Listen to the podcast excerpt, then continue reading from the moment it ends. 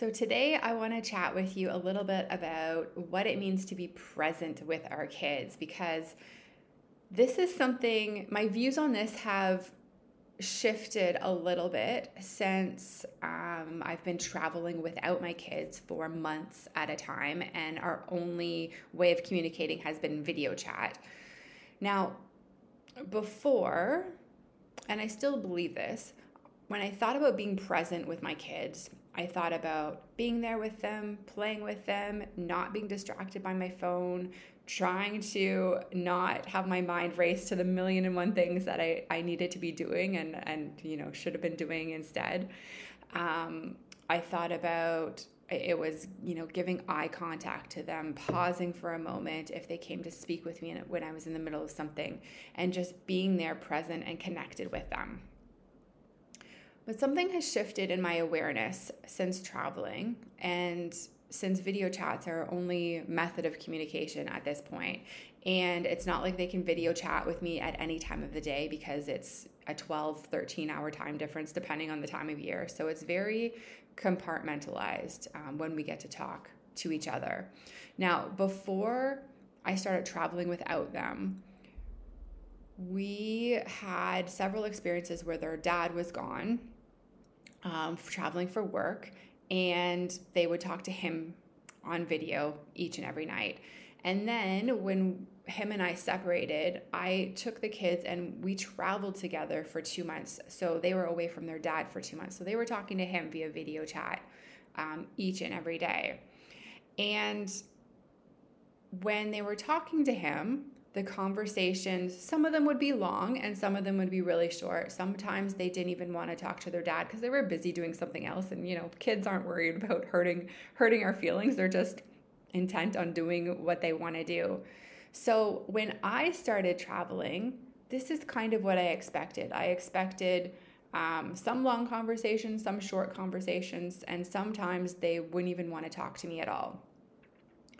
So, that was my expectation because that was my experience being on the other side of this, where their dad was traveling and I was with the kids. And now I'm traveling and he's with the kids. So the first two months I was away, I did I did two months earlier this year, and now I'm in the middle of doing a second two months away from them.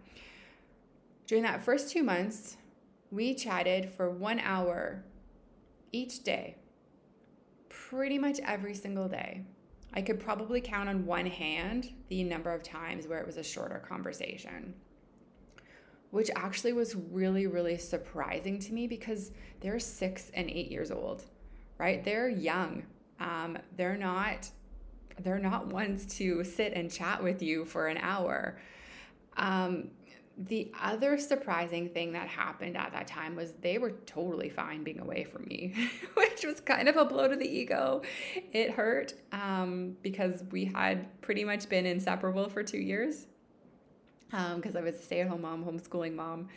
Um, but I kind of chalked that ease up to this hour long video chat um, each and every day. Now, being away way the second time, it's been much harder for me and it's been much harder for my kids um, even though we are still talking to each other every day for an hour each day. Um, so I know it's not that one factor alone. But what I realized through these video chats was that I spent one hour of focused attention on my kids each and every day. So even though I wasn't physically there, they could feel my presence, right? And the really brutal, honest truth is I don't do this when I'm actually physically there with them. I don't have time to sit for one hour and do nothing else but be with them when I'm physically with them because I'm making dinner, I'm packing lunches, I'm doing things around the house. Like there are a million things on my mind, and there's not just it doesn't feel like there's enough time in the day for me to give them one hour of undivided attention. But when I'm away, I have this time right? I don't have any other parenting obligations. I'm not really taking care of a house right now. I can actually sit with them on video for an hour while they tell me about their day, while they play a game or we play a game together. Or sometimes they just put the phone down and they just want me to watch them play or be next to them while they play. And I can do that. I have the time to do that when I'm away. I can sit with them for that length of time. And it's really interesting that I can give this them this time when I'm away. It's my only, you know, parenting duty, if you could even describe it as that, um, for the day. The rest of the day, I'm free to do what I want.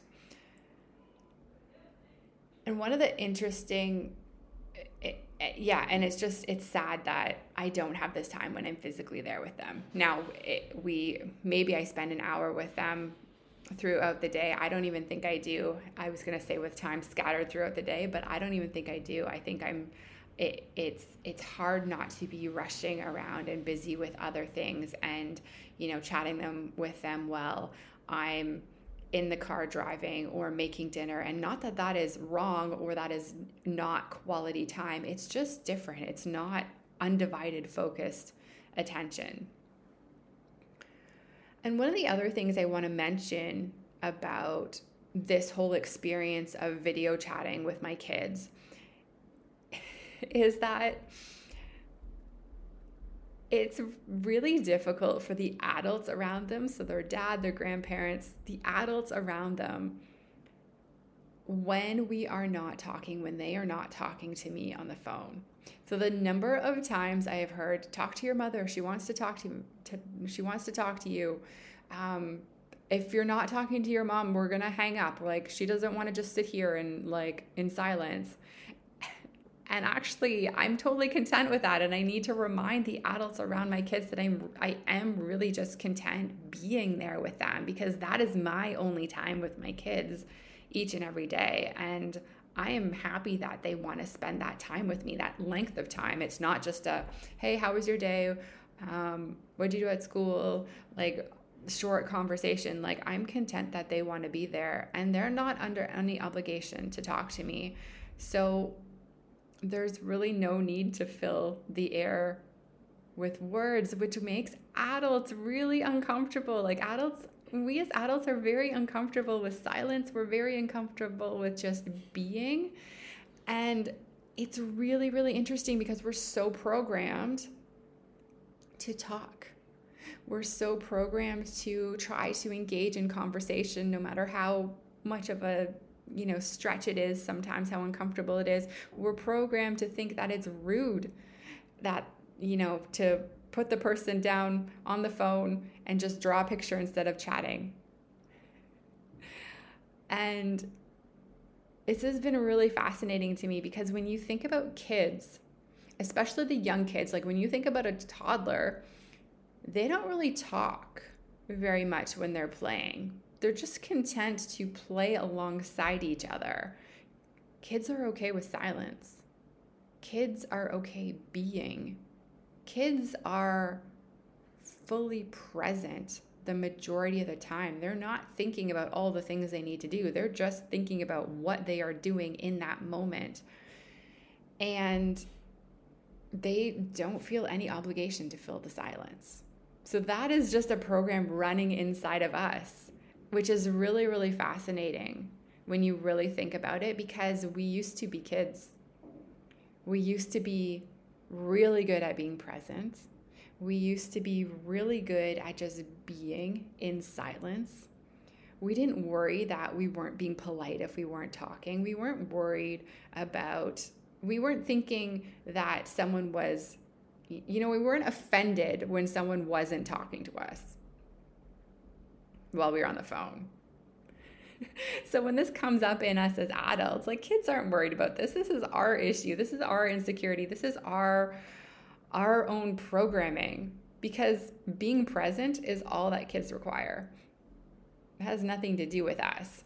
So it's these lessons and I love being a parent for this reason and not the only reason of course, but there's so many lessons that we can take away from our kids and so many lessons now that our living arrangements you know change are in in in this flux this state of flux and fluidity. Um, we're learning so much about each other and how to engage with each other differently. And presence is just one of the pieces, but it's really become apparent that uh, we as adults suck at being present, which explains why I have always had a hard time playing with my kids because I have a hard time just being and doing something, I'll say quote unquote unproductive. But it's just this this this difficulty just being. I mean, how many of us grab our phones when we're at a restaurant and our friend, that person that we're out with, runs to the bathroom? We grab our phones because we don't know how to just sit with ourselves. Yet we used to. And that's one of the lessons that we can learn from our kids because they're really, really great at modeling what it means to be present. So notice what comes up in you when you are in these moments where you're just being you're being put in a situation where you're just asked to be either with your kids or with yourself. Notice the feelings that come up inside of you when, you know, your friend runs to the bathroom at a restaurant or when you're sitting with your kids and you're trying to give them your undivided attention but your your brain wants to um, pull you in a different direction or many different directions or it's criticizing you for you know wasting time or not being productive and not getting things done or whatever is going on inside just notice notice the things that come up and sit with it and feel it feel the insecurities come up. Don't try to judge them or change them, but feel what it feels like when you are trying to be present, all of the programming inside of you that is coming up and and sort of highlighting that programming and that I'll say inability to be present, but it's not an inability because it is it, it is something that was innate in you at, as a child and it's still there. It's just all of the programming and scripts are, have been overlaid on us throughout our lifetime that now makes us feel uncomfortable with being fully present fully in the moment um, a lot of the time. So be present. Don't feel obligated to fill the silence. And i will see you next time